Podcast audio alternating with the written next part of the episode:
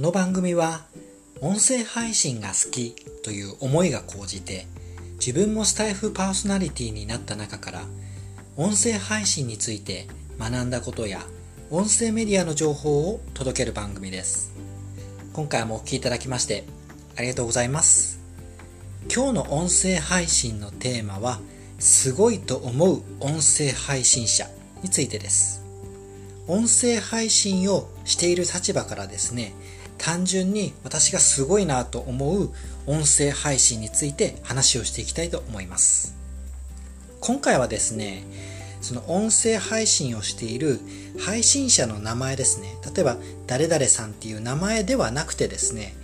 こういった音声コンテンツを配信している人、まあ、特徴ですね。音声コンテンツの特徴について話をしていきたいと思いますで結論から申し上げるとズバリですね、私がすごいと思う音声配信者はですね、毎日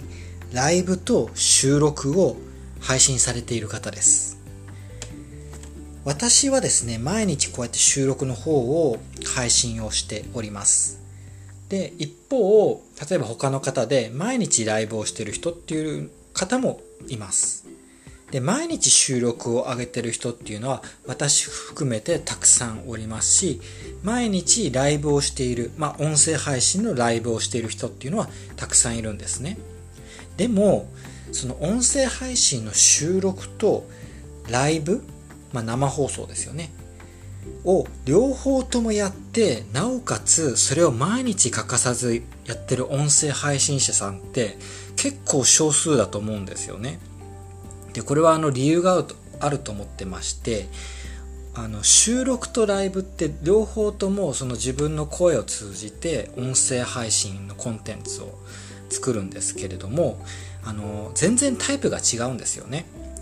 例えばその収録で言いますとその収録で話す内容自分一人で話す内容配信内容をあらかじめ考えてで場合によってはその原稿を用意して収録っていうのをしていきます。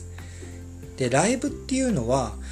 もうリスナーさんとの交流ですよね。自分が立ち上げたライブに遊びに来てくれたあの参加者と、まあ、コメントを通じて交流を楽しむ。で、そのライブでは、例えばそのコメントを読んだ後のその瞬発力でしたり、あとはその雑談力っていうのがまあ結構キーになってきます。でですね、こういうふうにタイプが違う収録とライブですね、これを両方とも毎日配信してる人っていうのは結構音声配信をやる上で強いなと思います。音声配信っていうのはですね、これをやれば必ず伸びるっていう方法はなかなかないので難しい一面があるんですけれども、この収録とライブですね、両方とも毎日配信している人っていうのはかなりですね、そのリスナーさんを獲得しているのではないかなっていうふうに推察します。ただですね、あの、収録とライブですね、これを毎日続けるのを別にお勧めしているわけではなくてですね、これはやっぱりあの、できる人っていうのは限られてくると思います。それは時間の都合上もありますし、例えば仕事をしていてどうしてもできないっていう日はあると思います。ですので、自分のペースで続けていくっていうことが大事ですし、収録かライブか自分に合った方法をま選択する。例えば、いつもは収録をしているけど、時々ライブを取り入れてみたりとか、逆にいつもはライブをするけども、時々収録をやっていくっていう、そういう組み合わせの方法もありますので、